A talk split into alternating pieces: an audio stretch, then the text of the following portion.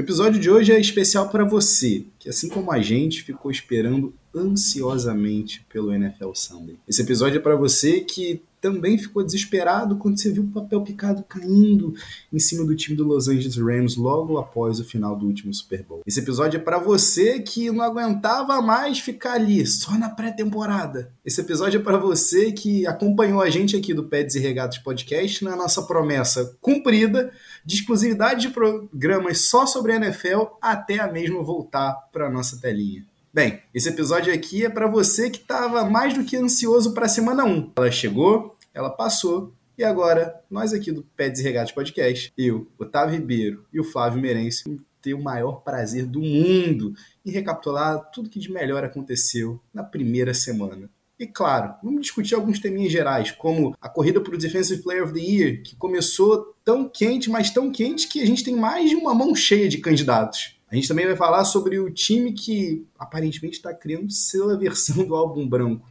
Já diria Nate Tice. Um abraço, inclusive. A gente também vai falar sobre as nossas escolhas para jogadores da semana ofensivo e defensivo, tanto na NFC quanto na AFC. Então você já sabe, né? Estica essas pernas, ajeita esse fone de ouvido, que está começando mais um Pés Desregados Podcast. Iguodala to Curry, back to Iguodala, up for the layup. Oh, blocked by James. LeBron James with the rejection. Wow. Oh my goodness.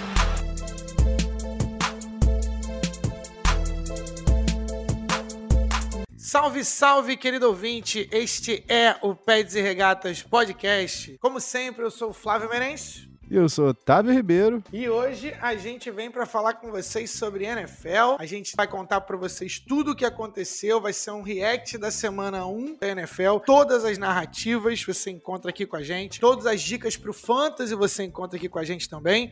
Tavinho, tô animado pro episódio de hoje, hein? Opa, não tem a menor dúvida, Flavinho. E olha só, vou te dizer uma coisa, tá? Eu tenho um compromisso aqui com a nossa audiência. Porque, Flávio, ouvindo novamente o episódio 72, erramos, hein? Erramos algumas previsões, hein? Três outras estamos bem encaminhados, como Jamar Chase, Jahan Dodson. Encontrei, inclusive, o senhor sendo um tremendo de um picareta. Pra quem não ouviu, volta lá no episódio que saiu no NFL Sunday, né? O domingão, você já acordou ali naquela ansiedade? Já tinha episódiozinho do Pés e Regatas pra você lá. Flávio Meirense me joga Justin Jefferson e o Jamar Chase como o melhor wide receiver da temporada. Aí é mole. Aí é mole, o homem os botou simplesmente ficha nos dois mais garantidos. Aí é fácil. A gente joga pra vencer, entendeu? Tem que ver a cobrança.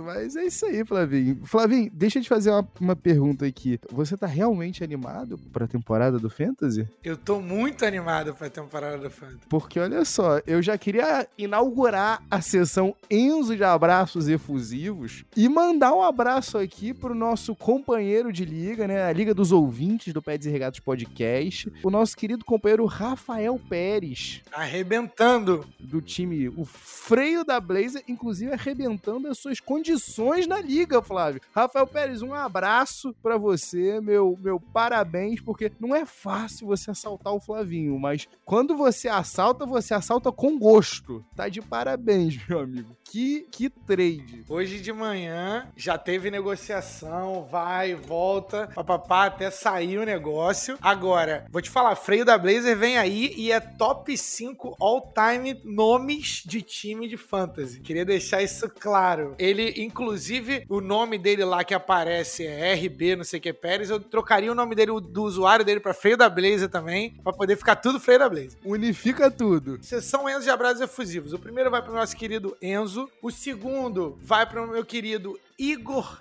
Cláudio, é torcedor do Coltão, tá meio de cabeça inchada porque o time não começou bem, mas ele disse que é sempre assim e é verdade na semana 1, mas o time dele, inclusive, é um time que tá envolvido com trocas, tá envolvido em conversas com o time do Flavinho, mas é um grande abraço pro meu querido, ele sempre contando aí com a gente, sempre falando com a gente lá no nosso perfil, manda mensagem direto, hoje teve post sobre o Coltão, se você não viu ainda, vai lá no @pés e regatas pra poder ver. Tanto no Twitter quanto no Instagram. tanto no Twitter quanto no Instagram. E vou te falar, tem que ter um abraço aqui pro meu querido Mitch Trubisky. Desdenhei dele aqui nesse episódio. E os Steelers, apesar de perder em first downs de 13 para 27 no Bengals, o Bengals não queria ganhar aquele jogo. Mitch Trubisky tá 1-0 comparado com o meu recorde, que é 0-0, porque eu não ganhei nenhum jogo de NFL, mas ganhei de fantasy nas duas ligas. Um abraço pro Mitch Trubisky, arrebentou. Vamos ver até quando o sonho dura, meu querido. Vai, voa, continue coletando cheques. E do teu lado, tá vindo? Flávio, aqui tem bastidores, aqui tem informação. DeAndre Hopkins, do senhor Igor Cláudio, quase se tornou Vila Isabelense Roots aqui. Só te digo isso. Abre teu olho, Igor. O meu abraço aqui, além do firme freio da Blazer, Rafa Pérez, vai pra quem mandou, Flavinho, porque aqui é um abraço, mas é um abraço meio que misturado, porque a gente recebeu aqui, Flavinho, uma perguntinha da nossa querida ouvinte, nossa rainha, Dilmaí, senhora Dilmaí, grande fã, exímia fã de Papai LeBron, veio no nosso inbox, lá no... Inbox não, Flavinho, é DM, né, Flavinho? No Instagram que se fala, né? É DM. Veio na DM do @PéDesRegatas, mas ela também podia ter ido na DM do Twitter do @PéDesRegatas ou na nossa caixa de entradas no pedesregatas@gmail.com, mas ela foi pra perguntar o seguinte: rapazes, e aí? Como é que vai ficar a situação do meu Papai LeBron? Como é que vai ser essa temporada? Tô ansiosa. Flávio, acho que bateu na senhora Dilma aquela ansiedade do marasmo da off-season, né não? Sim, com certeza. Inclusive, pra vocês, a nossa mailbag é sempre no início dos nossos episódios, então pra vocês já ficarem cientes, sempre no início vai ter a mailbag de vocês, a gente sempre traz nos abraços efusivos, mas a gente também vai trazer a mailbag no início. Falando sobre LeBron, episódio sobre NFL, mas a gente também fala de NBA aqui. LeBron é um dos meus jogadores favoritos. Eu acho que ele tá numa parte diferente da carreira agora, que agora é sobre o legado. Em breve vai ser sobre o filho dele, mas sobre os filhos dele. Isso a gente fala em um outro episódio. Agora, o que precisa acontecer é o Russell Westbrook sair de LA. Não dá pra isso acontecer. Enquanto isso não acontecer, eu não acho que o Lakers vai bem esse ano, não. LeBron, eu acho que ele, estatisticamente, ele tá indo bem. Ele não é o mesmo jogador defensivo que era antes, mas do jeito que tá, eu acho que o Lakers não vai longe, não. O Russell Westbrook, a troca do Russell Westbrook precisa sair. E você, tá vendo? O que você acha? Eu não vou ser tão taxativo assim quanto o Russell Westbrook, porque você sabe que eu gosto do cara, eu não largo o pé desse MVP winner lá de 2016. Agora, Flávio, deixa eu te fazer uma pergunta. Você falou do LeBron e o legado. Ouvi uns papinhos aí nessa off-season de talvez o LeBron não queira jogar só com o Bronny Jr. Talvez ele queira jogar com o Bryce? Oi! Foi ventilado isso aí também. Uma coisa eu digo pra senhora, tá? Você pode ficar tranquilinha que a gente ainda vai ver Papai LeBron por muitos e muitos anos na liga, tá? Isso aí é confirmado. Se o Brady pode, por que LeBron James não pode? Não, e detalhe, é sempre bom lembrar que com 38 anos o cara fez 30 pontos por jogo. E o homem cuida do seu corpo como se fosse um templo. Agora aqui, isso é no pun intended, né, Flavinho? Mas um forte abraço e obrigado pela audiência, dona Dilma. E você, se você quiser mandar uma mensagem para nossa mailbag, para a gente ler aqui, pedesregatas@gmail.com ou em qualquer uma das nossas redes sociais, @pedesregatas no Twitter e no Instagram, beleza? Então vamos que vamos começar. Flávio Meirense, a parada é a seguinte, tudo bem, a gente errou, logo no bloco inicial, na abertura aqui, tu já pensou, putz, já até sei onde é que errei, erramos. O golpe foi sentido. Trubiscohólicos Anônimos está em efervescência nesse momento. Não, mas eu digo o seguinte, você não errou, porque você é um trubiscohólico, então você tá do lado certo da história. Eu voltei pra ouvir e eu botei esse jogo. Esse era o jogo que pra mim seria o quase que o Steelers ganha, mas eles perdem. No final o Steelers ganhou de fato, inacreditavelmente. Mas Flávio, olha só, vamos fazer um meia-culpazinho aqui, vai. A gente teve 2 jogos que chegaram até overtime. Nos últimos minutos a gente pensou, peraí. A gente vai ter a abertura da temporada com 2 empates. Um de fato rolou no jogo do do Indianapolis Colts do Igor. É 20-20 contra o Houston Texans de Davis Mills e Love Smith. Chegou a estar 20-7 pro Texans, hein? Pra você ver. E o pior, como o Igor bem mencionou pra gente, é o melhor começo de temporada do Indianapolis Colts desde o quê? É 2013, Flávio? Isso é sério? Isso procede? Inacreditável. Os times do Colts não começam bem. Tem alguma coisa na água do Colts, não tem jeito. É aquilo, são duas coisas garantidas, que a temporada que vem vai começar com um novo quarterback de titular do Indianapolis Colts e que a primeira semana não vai ser lá aquela beleza dos resultados, mas de fato é o melhor resultado pro Colts, melhor começo de temporada desde 2013. No field goal, ou na ausência de um field goal, foram, né, como já mencionamos aqui, o Pittsburgh Steelers desbancando os atuais campeões da AFC North e também da AFC como um todo no Cincinnati Bengals. E Flavinho, deixa eu te fazer uma pergunta, você entendeu em algum momento o que foi a tomada de decisão do Denver Broncos no finalzinho do Monday Night Football? Os caras deixaram de chutar um field goal para depois tentar fazer o chute mais longo da história.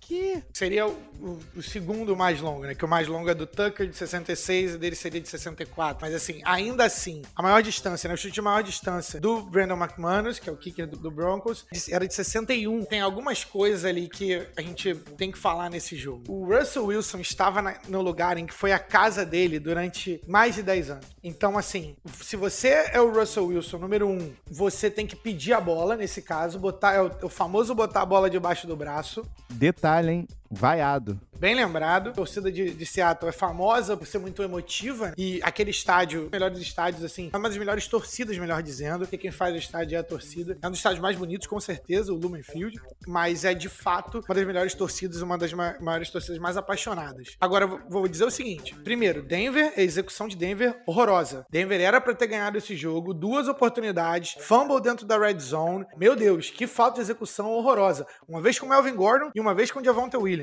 Então, assim, os 2 running backs dos caras mais bem pagos fizeram fumble na linha de touchdown. Então, era gol. Era para o gol. Então, assim, não era pra ter sido tão apertado assim. Mais um exemplo de um time não querendo ganhar o jogo. Russell Wilson, drive da vitória. Eles tinham conseguido passar, ter first down, falta, voltou o jogo, 3-14. Bola na mão do Javonte Williams, que fez uma jogada excelente. 10 jardas, o time tá quente. Parta para 5. Russell Wilson, dentro do que foi a sua casa, você tem um quarterback que não sentiria a pressão desse jogo, era o Russell Wilson, que ele tá acostumado a jogar naquele ambiente, e aí você gasta o tempo pra poder pedir um timeout, isso aí não teve explicação, um quarterback de $250 milhões, e você bota um kicker pra tentar um chute num campo que é aberto de 64 jardas, no primeiro chute que a galera pediu o timeout, ele tinha distância, mas não tinha precisão, no segundo a bola não chegou, aí vem tudo, quarterback, primeiro jogo dentro do Broncos, um jogo emotivo, um head coach calouro, primeira vez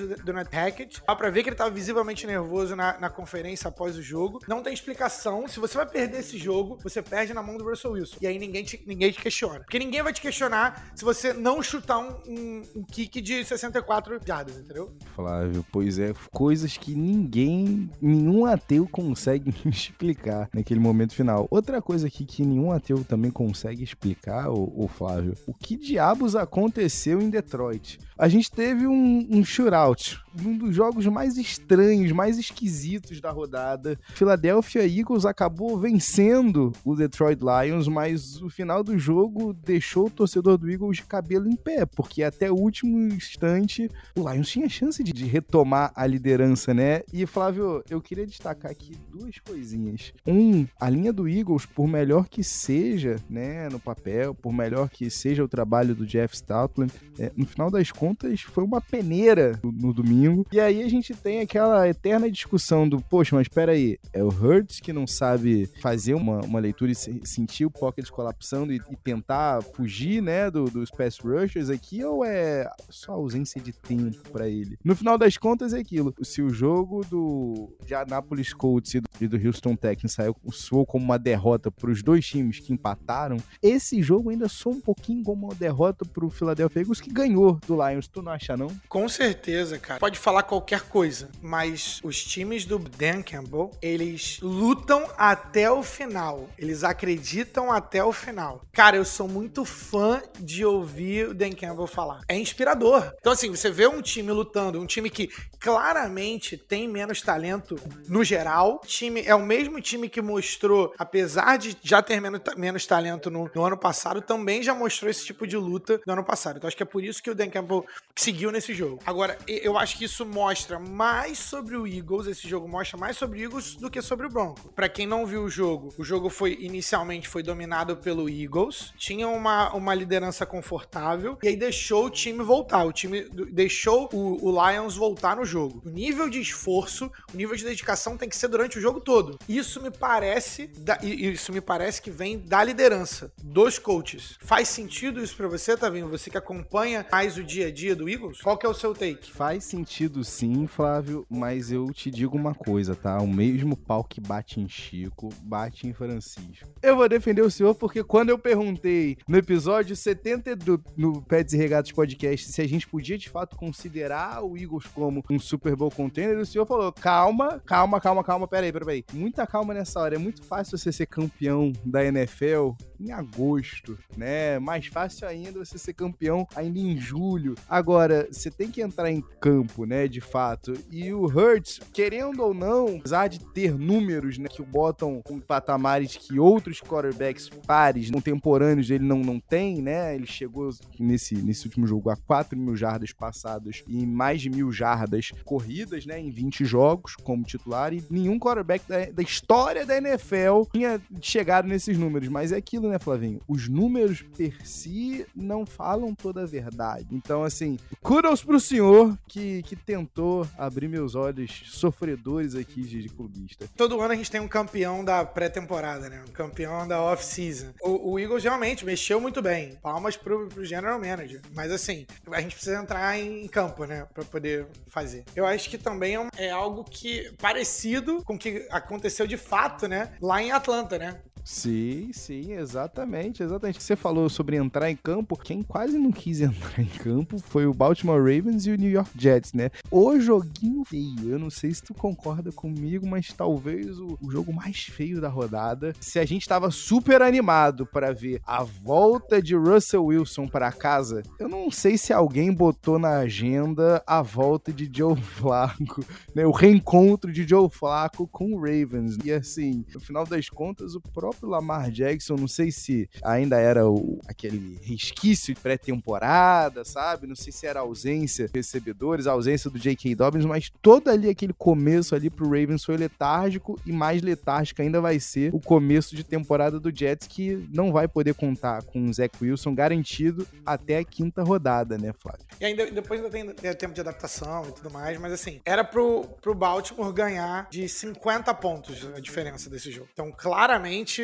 a gente fala de times, né, que se igualam à oposição. Esse é um termo do inglês, né? Você se rebaixa ao talento do time que você está jogando, o que é algo muito ruim, né? Porque só vai querer jogar o teu melhor jogo contra times bons, ganha essa temporada também batendo os times ruins e não sendo surpreendido por times com a qualidade técnica mais baixa, não deixando os caras competirem mais do que você. E o futebol americano tem muito disso. Você pega um time que entra de salto alto, mesmo de times pequenos, mesmo times com talentos menores, ainda continua sendo a NFL. Então você pode tomar, a qualquer momento, você pode tomar um vareio, assim como o Jacksonville bateu o Buffalo Bills ano passado. Aquele mesmo Buffalo Bills que foi lá com aquele jogo lá no Arrowhead e tudo mais. Se você demole na NFL, se achar que já tá garantido, você vai tomar um vareio dentro de casa, fora de casa, onde que seja. Se o Jets vem um pouquinho melhor, o Baltimore não leva. Foi feio. Foi o jogo mais feio da temporada. Da temporada não. Da temporada, né? Da semana, só teve semana 1. Né? Mas tu não tá mentindo?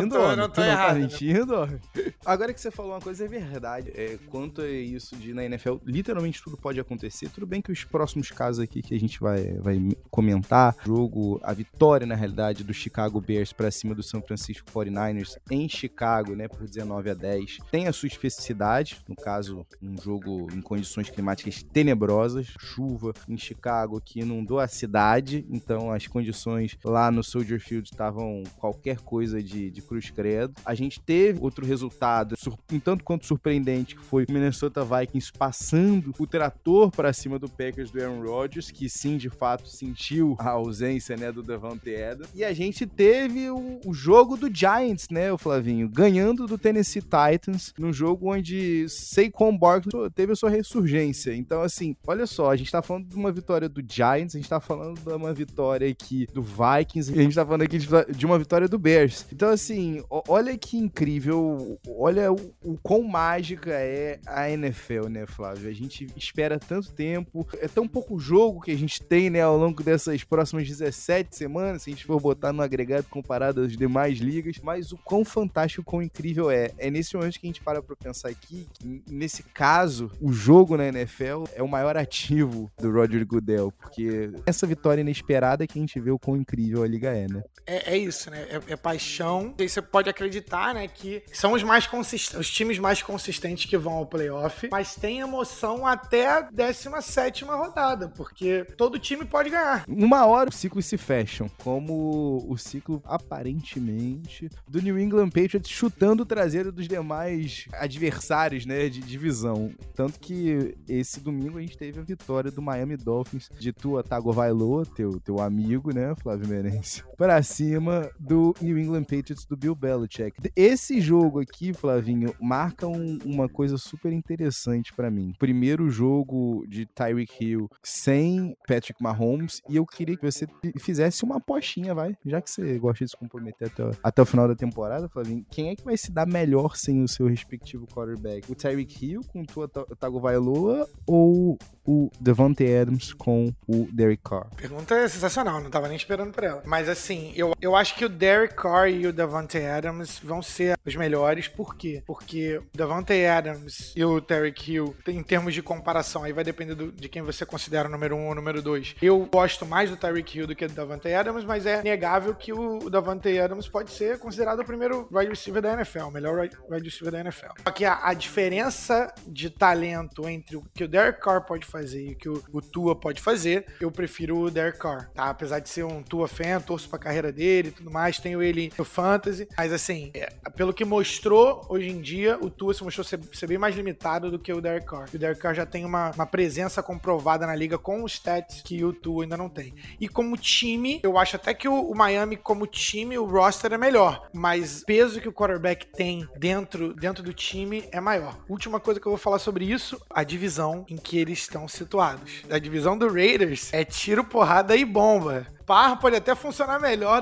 do que o Tua e o Tyreek Hill, mas talvez o Miami tenha até mais chances de playoff pela divisão em que está se situado. Pois é, Flavinho, uma coisa que é fato, tá? Essa disputa vai ser bem legal da gente acompanhar a season long. O Davante Adams comandou 50% dos alvos do Derek Carr nesse domingo. Nada mudou, né? Nada mudou, 141 jardas em 10 recepções, um touchdown. E o Tyreek Hill, eu tô contigo aqui. O que impede o Tyreek Hill de passar a dianteira e não olhar pra trás, coisa que ele costuma fazer com certa frequência aqui, Flavinho, é justamente o Tua, né? Porque os targets também estão lá. Ele recebeu 12 targets, ele conseguiu desses 12, 9 recepções, ele quase chegou ali na marca de 100 jardas, ele teve uma carregada para 6 jardinhas, mas Flávio, é inegável, em algum momento o Tyreek Hill vai acelerar e ele vai olhar para cima e ele vai ver que a bola não tá chegando, porque a bola tá lá atrás. Então assim, vai ser um pouquinho mais difícil para ele, mas bem, que bom que já tá garantido o contrato de wide receiver mais bem pago da liga, né não? Só pra gente fechar aqui essa parte aqui, antes de eu fazer algumas perguntinhas para ti, eu queria fazer só algumas observações em gerais dessa primeira semana. Eu queria que você trouxesse dos próximos jogos aqui um destaque que você acha que o nosso ouvinte deva ficar de olho e deva se animar pro restante da temporada. Eu tô falando aqui dos jogos. Lembrando a você, peraí, Otávio, Flávio, vocês não comentaram sobre o jogo do Bills e do Rams. Calma, você não ouviu então, né? Então volta no feed, que episódio 72 tem lá o nosso react do primeiro jogo da temporada. Mas eu quero saber aqui de você, Flávio, dos seguintes jogos, e fique à vontade, tá? Eu sei que você já tinha soltado ali uma préviazinha do jogo do Falcons e do Saints, mas o teu Falcons perdeu por um pontinho pro Saints, 27-26. Se você quiser traçar algum comentário sobre o jogo, fique à vontade, mas os demais aqui que estão no mesmo balaio, a vitória de Carlos Carson Wentz, o senhor dos 73 graus, você chegou a ver esse dado? Você chegou a ver essa informação? Não vi. Em condições climáticas ideais, Carson Wentz é um quarterback de elite. Todas as vezes que a gente tem a temperatura de 73 graus Fahrenheit nos Estados Unidos, Carson Wentz tem jogos maravilhosos, inclusive a gente vai postar no @pés e regatas lá no Twitter essa estatística aí pra você comprovar e se chocar. Eu não sabia, mas é fato, é informação, é verídico. O Carson Wentz acabou lançando 4 touchdowns na vitória pra cima do seu antigo técnico e antigo nêmesis Doug Peterson e o Jacksonville Jaguars. Eu queria que você não comentasse ainda sobre o Kansas City Chiefs e Arizona Cardinals, porque eu queria fechar a rodada em si com esse jogo, mas as 3 opções aqui que a gente tem são o jogo do Falcons e Saints, o jogo do Jacksonville Jaguars e Washington Commanders e o jogo do Tampa Bay Buccaneers e o time da América, o Dallas Cowboys. Você tem alguma observação especial de algum desses 3 jogos? Cara, eu acho que a gente precisa falar, apesar do Dak não gostar, né? Mas é importante falar das índios dele. Um abraço pro Dak, eu sei que você tá escutando. Ah, inclusive 75 graus Fahrenheit dá 23 graus Celsius, só pra galera que tá fazendo a conversão aí. Então, não são 75. É 73. 73. Tem que ser exato. Exato e 73 graus Fahrenheit. O que dá 22,7778 graus Celsius. Pra galera que tá aí, ó, corrigido agora pra vocês. É quase aquela 777 Partners. Um abraço aí pro Vasco da Grana. Aqui a gente tem informação no nosso programa. Dak Prescott machucou o dedão. Vai fazer uma cirurgia de 6 a 8 semanas aí fora. Importante dizer que quando ele tava no jogo, os Cowboys não foram nada bem. O time claramente sentindo a ausência do Tyron Smith na linha ofensiva. A defesa de Tampa Bay é legítima, a defesa de Tampa Bay é um nível alto, a gente se esquece disso. Como que foi apresentado, o ataque vai vir, eu não duvido de Tom Brady, é proibido duvidar de Tom Brady nesse podcast, mas, pelo menos pra mim, essa regra vale pra mim, mas eu acho que o Cowboys precisa analisar a possibilidade de ou ir atrás do Jimmy G, ou ir atrás de um jogador que seja reserva, trazer o Fitzmagic, trazer o nosso menino lá, como é que é o nome dele? Foi reserva do Eagles? Gardner Minshew, segundo, acho que é isso. É estiloso pra caramba, fã de todo mundo. Eu costumo dizer que a relação de paixão com Gardner Minshew dura 2 a 4 jogos. Mas enfim, eu acho que esse é o ponto que precisa ser ressaltado. Talvez esteja na hora de uma reestruturação com os Cowboys. O Ezekiel Elliott não é o mesmo jogador, tá sendo pago como top running back, mas já não é o mesmo jogador. Tony Pollard tá pedindo passagem. O CeeDee Lamb agora tá sozinho. Cedric Wilson não tá mais lá. Michael Gallup se recuperando de lesão em 2 temporadas consecutivas. O Amari Cooper tá em Cleveland. E nem assim o Jalen Tolbert se vestiu pro jogo, hein? Então, assim, problemas. Não, problemas, assim. Dalton Schultz e CeeDee Lamb, esse é o seu ataque? Será que o Dak Prescott é esse tipo de jogador? Ele certamente é pago como tal, mas eu não acho que ele seja esse tipo de jogador, tá? Mas enfim, vou deixar por aqui, por enquanto. Maravilha, Flávio.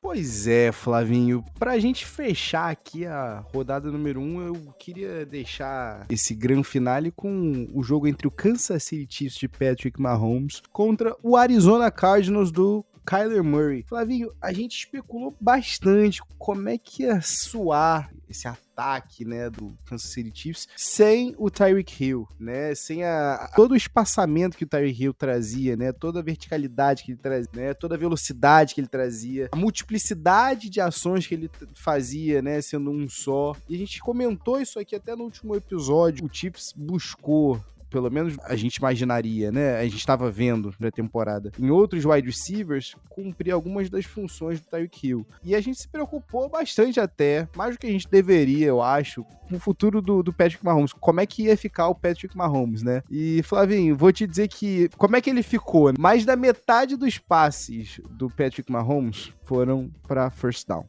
Acabaram convertendo first downs. A gente tá falando de 56,4%. A gente tá falando de uma comparação aqui com uma média da liga nessa semana 1, Flavinho, de 33,8%. Então, assim, não me parece que sentiu tanta falta. Isso sem mencionar o fato de que ele passou para 10 recebedores diferentes, Flavinho. Então, assim, o leque tá aberto, o menino tá disposto, tá lançando, e no final das contas, o Kansas City Chiefs conseguiu 33 first downs em só 66, Flavinho, snaps ofensivos. Eu queria saber de você o seguinte, se talvez o Chiefs se encontre junto com o Bills como os dois times que estão um pouquinho à frente dos demais nesse ano, pelo menos nessa primeira semana? Com certeza, para mim isso é notório, de novo por causa dos quarterbacks. É muito importante a gente lembrar a dominância que os quarterbacks têm nessa liga. Aí você pode falar se é certo, se é errado, aí é opinião. O fato é que quando você entra num jogo e você tem o Patrick Mahomes que acerta 30 de 39 passes para 360 jardas e 5 touchdowns, jogando fora de casa com um time que foi para os playoffs na temporada passada, que tem um quarterback de 230 milhões de dólares com uma cláusula de videogame no contrato, você vê quanto o Patrick Mahomes está distante dos outros quarterbacks que não se chamam Josh Allen. Ah, mas Tom Brady, galera, falou que tem 45. Não é o mesmo Tom Brady. Sim, na hora que o sapato aperta, o cara é bom. E é o que importa. O que importa são os títulos, beleza, tranquilo. É também o que eu acredito. O Patrick Mahomes já fez isso tantas vezes nessa jovem carreira dele, que ele cai na mesma coisa que o Tom Brady e o Peyton Manning, que é: eu sou tão bom que você se acostuma. E você perde a mágica de dizer, caraca, olha o que esse maluco tá fazendo. O Patrick Mahomes tem, e isso é, eu não falo pra qualquer jogador, né? O Patrick Mahomes, legitimamente, tem potencial pra ser o maior jogador da história da liga. E aí sim, coloquei nessa frase que tem um maluco, que é o Tom Brady, tem outro maluco, que é o Jim Brown, tem outro maluco, que é o Joe Montana, tem outro maluco, que é o Jerry Rice. E aí você pode escolher qual é o teu GOAT. Mas, e que pra mim é o Tom Brady. O Patrick Mahomes é o maior talento que essa liga já viu, pra mim, desde que o Aaron Rodgers entrou na liga. E o Aaron Rodgers, como talento, ele tem um argumento pra maior talento para a posição que a gente já viu. Aí a parte mental, a parte comportamental, a parte fora de campo já é uma outra coisa. E que claramente influencia. Porque o cara é o mais talentoso, hoje em dia o cara tem um título só, tá no final da carreira, mas no playoffs o cara vira geleia. E aí é uma outra coisa. O Patrick Mahomes tem o mesmo número de Super Bowls que o Aaron Rodgers. Mas em termos de talento e em termos do que esse cara fez em poucos anos de liga, não tem como você não falar que esse cara não tem o potencial para ser o maior jogador da história da liga de longe. E aí ele só precisa ganhar mais 6 títulos pra igualar o Tom Brady. Mas assim, uma coisa que ele tem e que muitos quarterbacks não têm no início de carreira é um bom técnico. O Peyton Manning não tinha. Aí, pá, mas Tony Dungy era legal, é um bom técnico, papapá. Não era um gênio do ataque, ele era um gênio da defesa, tá? Poucas vezes, apesar do Bill Belichick ser um gênio de defesa também, ele é, na minha visão, indiscutivelmente o maior técnico da história. Então você pegou o cara que se tornou o maior da história, que é o Tom Brady, e casou com o maior técnico da história, que é o Bill Belichick. Um ajudou o outro a construir o legado do outro. E aí tem outra discussão, que é uma discussão entre o ovo e a galinha. Andy Reid, que é um baita de um técnico e é um gênio ofensivo, com o Patrick Mahomes, e aí tu pode adicionar, né, com o Travis Kelce, com o Tyreek Hill na época, né, e tal, tudo convergindo pro cara ser bom. E aí tu fala assim, ah não, mas agora o Tyreek Hill foi embora, por isso que a galera tava com medo, não sei o que, papá. O cara vai dentro de Arizona e solta 5 touchdowns. Quase 50% dos passes que o cara deu foi pra first down.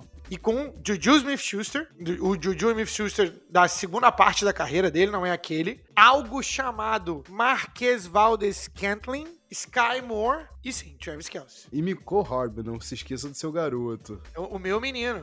Não se esqueça do seu garoto. Flavinho, gostei muito de como você foi conduzindo, porque eu queria chegar justamente aqui. Eu fiz questão de anotar aqui. O Nate Tice, do The Athletic, usou uma comparação aqui bem legal, que realmente o Kansas City Chiefs, do Mahomes e do Andy Reid, né, era conhecido pela explosividade, pelas big plays. E agora, Flavinho, nesse domingo, nenhuma jogada do Chiefs teve mais do que apenas 35 jardas, Flavinho. Nenhuma, durante o jogo inteiro. Dentre esses 66 snaps ofensivos, entre esses 33 first downs, dentre tudo isso, nenhuma teve mais do que 35 jardas. E aí o Nate Tice diz que o Andy Reid e o Patrick Mahomes estão no meio do processo de criação da versão deles do álbum branco dos Beatles, meu amigo. Eu achei isso incrível, Flavinho. Incrível.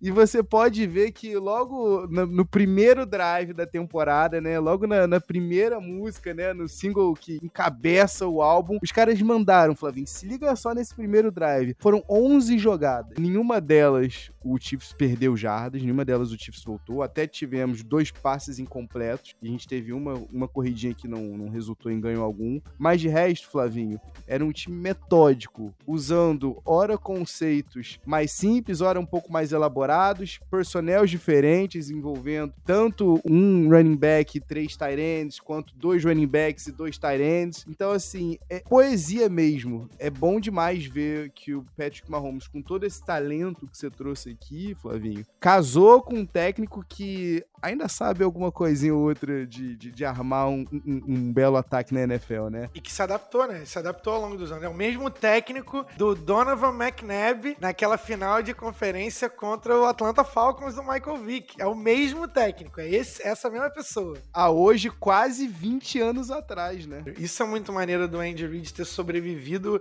ao tempo, sabe? Kudos pra Andy Reid. Última coisa antes da gente sair, antes da gente ir pro outro ponto. 2 fatos que são aterrorizantes pra você. Primeiro fato é de a possibilidade de que somente agora Patrick Mahomes está adentrando o prime da sua carreira. Isso é assustador, sendo o que ele já fez no início da carreira dele, incluindo uma temporada de 50 touchdowns e MVP.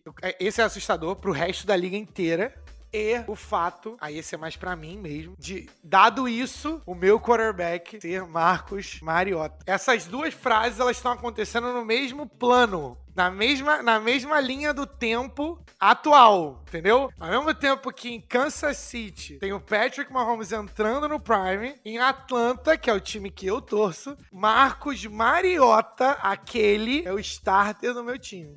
Essas 2 coisas são verdade. Esses 2 são assustadores pra mim. E dá pra ver o quanto o meu time tá longe de voltar a competir qualquer coisa. Pimbolinho, entendeu? Olha, eu queria mandar um abraço aqui. Eu sei que a gente não tá na sessão de abraço e vocês, mas eu queria mandar um abraço para uma pessoa que se encontra num local tão ruim quanto o seu, Flavinho. Um abraço para Vinícius Grossi, torcedor do Carolina Panthers, que eu confesso a você que eu não sei quem tá pior, você ou ele, porque pelo menos você ainda pode dizer que tem um calor aí, pode trazer alguma coisa de diferente. É sempre bom a ideia de um jogador, é sempre melhor a ideia de um jogador do que o que ele de fato é, né, na maioria das vezes. Mas eu não sei o que é pior, o teu caso ou o dele que tá vendo a disputa, né, no QB Room entre Sam Darnold Schwarzenegger e o Baker Mayfield, né? Então, assim... Com o Matt Corral ali, né? Tá machucado, salvo engano. Machucado, garantido fora do ano. Reflexões, desabafo do torcedor aqui. No divã com o pé desregado. Eu não sei o que é pior. Se é o Desmond Ridder, que é o QB calouro do Falcon, ir muito mal e ver que a gente gastou uma escolha de terceiro round nesse cara. Ou se ele for somente bem. Tipo, sabe aquele bem que é o suficiente pra galera acreditar que tem mais coisa? Aquele nota 6, aquele Matt Schaub. Matt Schaub, ele foi pro Falcons o que o Kirk Cousins é pra todos os times que o Kirk Cousins joga. Flavinho, vou denunciar a tua idade, hein? Quando eu comecei a acompanhar a NFL... O Matt Schaub já tava no Texans, hein? Ó, olha aí. Tá velho, eu peguei Matt Schaub, tá velho, Matt Schaub no Falcons. Entendeu? Tu tá velho. Estamos ficando velho, rapaziada. Então, assim, é isso. Por isso que eu tento trazer referências de agora pra galera poder entender, sofrer junto comigo. Então, se ele for bem em nota 6, é horrível pra gente. Pra mim, que ele seja entre e nunca mais saia. Que ele seja o QB1, indiscutível, bom pra caramba. Tomara. Agora, se ele for o meio do caminho, que é só o suficiente pra tu falar assim, não, o time acredita em Desmond Ridder e ele virar um Ryan Tannehill. Pra mim, essa é a pior das mortes na NFL, que é a chamada zona da linguiça. Que você tá ali no meio, a única coisa que tu sabe é que tu não vai ganhar Super Bowl. E aí tu fica torcendo pro teu time ganhar 10 jogos, ou teu time ganhar 9 jogos, pra ir pro playoff e tomar uma saraivada. Eu não sei o que é pior. É isso. Desabafo. Acabou. Desabafo de um torcedor triste, vai. Torcedor em desespero. Eu gostaria de usar uma palavra mais poética, tipo puto. Licença poética você possui, Flávio Meirense. O podcast é seu também. Então podemos seguir, que eu já tomei bastante tempo com o desabafo. Maravilha, então. Flávio Meirense, vamos falar de coisa boa. Vamos falar, então, de quem chegou pra fazer a diferença. Vamos falar aqui de estreias. Na verdade, eu quero saber de você quem foi a maior, né? Não a maior, a melhor estreia da semana 1 na NFL. E aí aqui tá valendo tudo, Flavinho. Desde a adição do free agency, desde chegada em troca, desde calouro, desde jogador chegando na cidade onde passou trocentos anos da vida. Fica aí a teu critério. Eu tenho pra mim aqui que a melhor estreia, sendo bem clubista aqui, Flavinho, foi do A.J. Brown, que teve 155 jardas no seu jogo de estreia com a camisa Midnight Green do Philadelphia Eagles. Ele se tornou, Flavinho, já nesse primeiro jogo, o wide receiver com a melhor estreia em número de jardas. Antes desse número aí, já que você trouxe o nosso querido Schaub, ele se tornou o wide receiver com o maior número de jardas recebidas desde Dante Stallworth. Nossa, gostava muito. Pra quem jogou Madden 2004, Dante Stallworth tinha 97 de velocidade. Era um dos jogadores, se não o jogador mais rápido do jogo. A aceleração também no talo, a agilidade no talo, que saudade. Mas não sendo clubista aqui, Flavinho, querendo enaltecer sempre o trabalho dos calouros, a gente também tem aqui que dar o braço a torcer pro Trayvon Walker, o calouro número 1 do draft desse ano, que na sua estreia pelo Jacksonville Jaguars simplesmente provocou um rebuliço. Encheu, como a gente costuma dizer, o Excel de estatísticas, né? Tocou o salseiro. Teve sec, teve interceptação, teve passe defletado, teve 3 tecos, teve teco atrás de linha de scrimmage. Uma estreia de encher os olhos. Mas quem que você traz aí como a estreia dessa semana na NFL? Vou trazer 2, hein? Primeiro sendo o Davante Adams em Las Vegas com o nosso querido Derek Carr. 10 recepções para 141 jardas e um touchdown. A.J. Brown também foi muito bom. Para não ficar igual, vou trazer o Davante Adams. 50% dos targets no time do Las Vegas Raiders foram pro Davante Adams. O time mudou, mas só o time. Eu vou trazer também o nosso querido Geno Smith, que talvez é uma reestreia em um jogo cheio de emoção dentro do Lumen Field. Geno Smith talvez jogou o jogo da carreira. Eu não lembrava, fazia tempo, mas ouvir o Geno Smith falar é inspirador, rapaziada. Se vocês quiserem começar bem o dia de vocês, vai lá ver as entrevistas do Geno Smith. Um maluco que veio como segundo round no Jets. Era pra ser o starter em um ano. Brigou com um companheiro, tomou um soco, quebrou o maxilar e nunca mais foi starter de nada. Backup na liga há muito tempo e esperou o tempo dele atrás de quarterbacks mais talentosos até ele poder estrear, chegar a hora dele. E aí eu queria trazer uma frase que ele trouxe na hora da entrevista. A galera falou assim, é uma expressão do inglês, né? Eles escreveram você fora da liga. Ele falou assim, eles até escreveram, mas eu não escrevi de volta. Tamo aqui, eu sou uma pessoa abençoada. Cara, que maneiro ouvir o Geno Smith falar. Fiquei emocionado, na real. E é um quarterback que tá desafiando, né, o óbvio desde o momento 1, né? Porque tem uma temporada maravilhosa na sua última pelo West Virginia Mountaineers, consagra, inclusive, Tavon Austin, Stedman Bayliss da vida. E quando ele vai pra Green Room do draft, todo mundo vai embora e só fica o Geno Smith. E termina o dia 1 do draft e tá só o Geno Smith. E ele tá lá ainda com aquele sorriso largo na cara, mas você sabe que ele tá desconfortável, né? Pô, você realmente pensar que agora, depois de tanto tempo, ele receber essa chance... Eu tô contigo, Flavinho. Eu cederia aqui o meu clubismo. Eu deixaria meu clubismo de lado pra concordar contigo como a estreia sendo o Geno Smith. Mais que merecido. Vamos antes de a gente chegar no nosso crunch time aqui, vamos só tocar por 2 pontinhos bem rápidos, porque nem tudo são flores, Flavinho. Tivemos lesões nesse meio do caminho. TJ Watt, o medo era de que ele tivesse rompido o músculo do peitoral e fosse ficar de fora do restante da temporada, mas aparentemente não. É algo não tão severo assim, não tão grave. Então, inicialmente, é esperado que ele fique de fora entre 6 a 8 semanas. 8 semaninhas que também é o período que Elijah Mitchell, running back do San Francisco 49ers, vai ficar de fora após uma lesão no joelho, certo? Joelho que também é o mesmo problema do Jamal Adams e do Keenan Allen. Os dois casos aqui de um grau diferente. O Jamal Adams tá já com certeza fora da temporada, porque além do joelho ainda teve uma lesão no quadríceps. Tá difícil, cada dia que passa aquela troca entre o New York Jets e o Seattle Seahawks fica pior pro Seahawks, ainda melhor pro Jets, né? Trouxe o Jamal Adams pra Seattle. E acho que a mais impactante, eu queria saber de você se é a mais impactante, eu pedi pra você dar o teu pódio aqui, tá, Flavinho? Mas a lesão do Dak Prescott, que vai, de fato, complicar bastante a vida do Cowboys, que já começou a temporada, é o único time da NFC East, perdeu mesmo, porque vai ficar sem o Dak pelo menos pelas próximas 8 semaninhas, Flavinho. Olha que terrível, porque acabou machucando, fraturando o dedo. Só pra mencionar aqui outras lesões, o Najee Harris possivelmente escapou de uma lesão mais grave, mas... A imagem foi horrível, a imagem não foi boa. A imagem foi tenebrosa, mas graças a Deus foi só o susto. Quem também ficou só no susto, mas tá ainda com a costela meio baleada, é o Alvin Kamara, mas também esperado pra voltar nessa semana 2 ou 3. Quem também ficou de fora, mas por motivos não musculares e nem ósseo,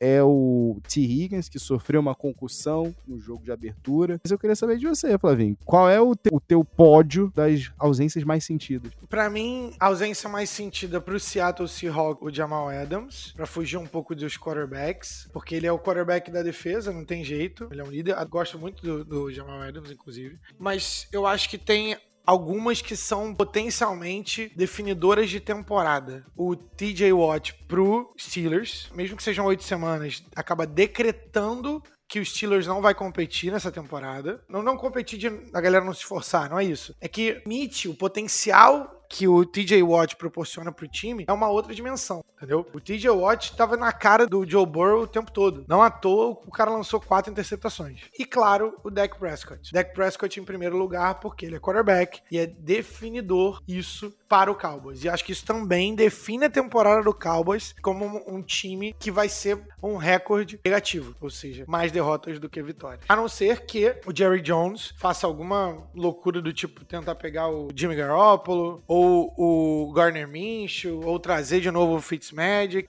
Pra você poder tentar manter aí, você teria que ir pelo menos em 50% até o Dak voltar, o que é difícil nessa liga se você tem Cooper Rush no quarterback. Eu acho que é um ano de baixa pros Cowboys. Falar isso na semana 1 é muito ruim, mas sem o Dak Prescott o potencial do time fica bem mais baixo. Flavinho, mas pra não dizer que a gente aqui só tá trazendo tristeza pro torcedor do Cowboys, vamos falar de um assunto aqui para fechar antes do nosso crunch time, bem animador pro torcedor do Cowboys. A temporada começou e a disputa pelo Defensive Player of the Year, eu não me recordo a última vez que começou tão quente, né, Flavinho? Porque o atual Defensive Player of the Year, como você bem mencionou aí, o TJ Watt se machucou, mas antes de se machucar, tava também fazendo um salsa merengue. Rolou interceptação, rolou sec, o cara tava on fuego. Mas o Myles Garrett e o Micah Parsons, cada um arranjou 2 saczinhos pra chamar de seu. Assim como o OG Von Miller. O Khalil Mack, que pela primeira vez na vida dele virou o segundo pass rusher mais importante de uma equipe, tá vendo que isso aí não é tão ruim assim não. Porque enquanto a galera tava ali preocupada com o Joey Bosa, que apesar de receber os double teams, conseguiu um sack meio, o Khalil Mack conseguiu o dobro. O Khalil Mack abriu a temporada com 3 sacks e um fumble forçado.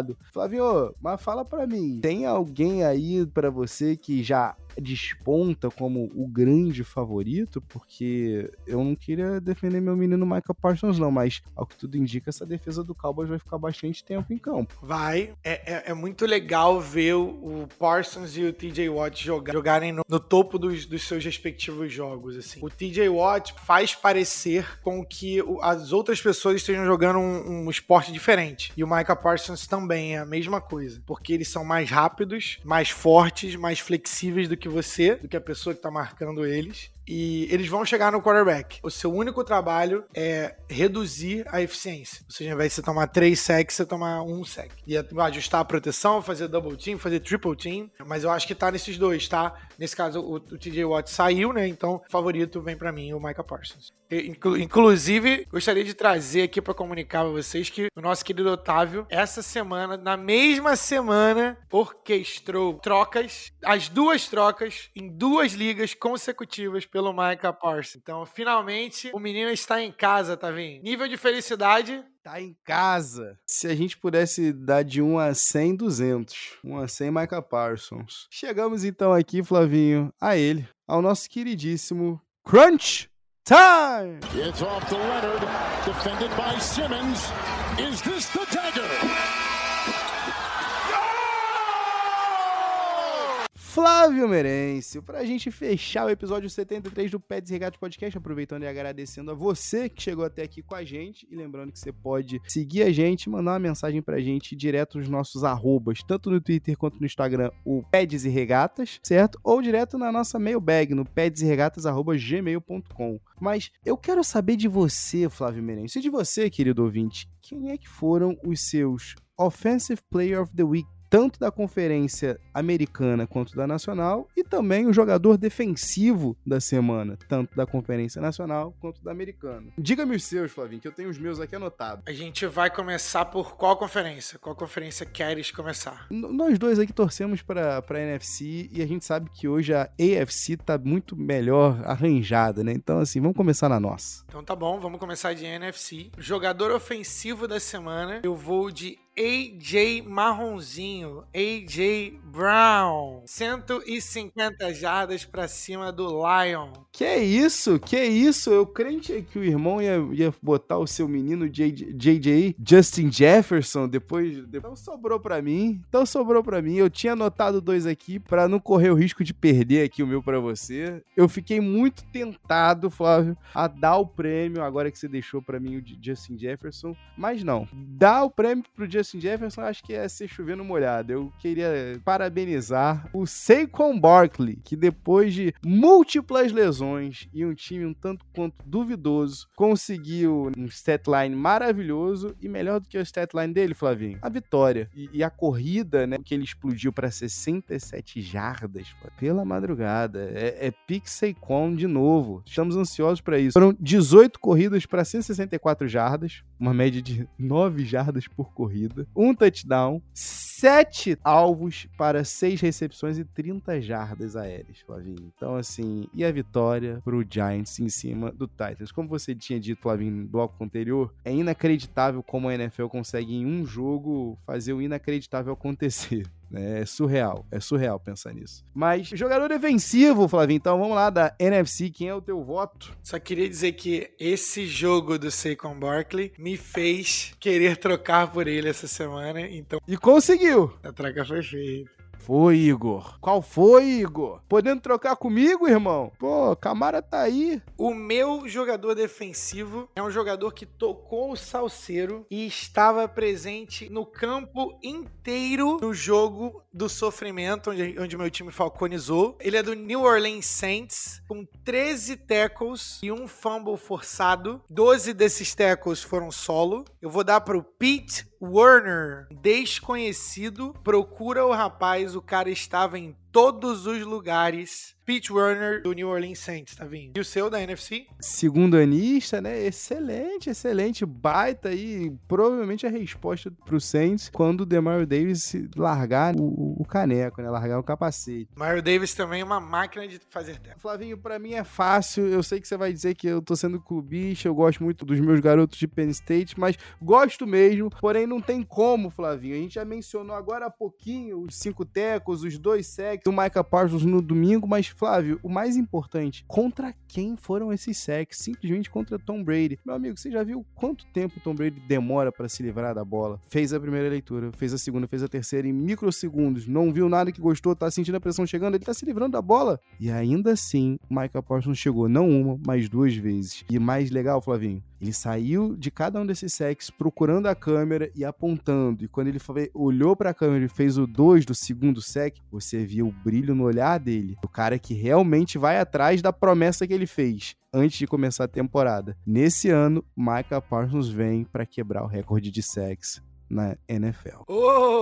Temos uma nota e me cobra? Ou não vai se comprometer a esse ponto? Eu não vou me comprometer a esse ponto, isso aí eu vou deixar pro atleta. Vou deixar pro atleta que ele já se comprometeu por mim. Isso aí eu só tô acompanhando aqui como espectador e fã. Permita! Mas chegamos na AFC agora, Flávio Meirense. Aqui é difícil não dar o prêmio de jogador ofensivo da semana para um dos dois quarterbacks, né? Que lideraram os melhores ataques da liga, né? Para Patrick Mahomes e Josh Allen. Ou tô enganado? Não, pra mim é Patrick Mahomes. Josh Allen fez um baita de um jogo contra o time que ganhou o Super Bowl. Ali ele segmentou e ele ferrou todas as casas de aposta, porque as casas de aposta colocaram automaticamente, depois daquele jogo, o Bills como melhores odds para ser campeão do Super Bowl. Mas o que eu vi do Patrick Mahomes é tipo de dominância contra um time de playoff, um time talentoso que eu não via há muito tempo dentro dessa liga. Pois é, Flávio, eu fico muito tentado a repetir só o teu voto, mas só não vou repetir para ter um nomezinho diferente, mas acho que a diferença aí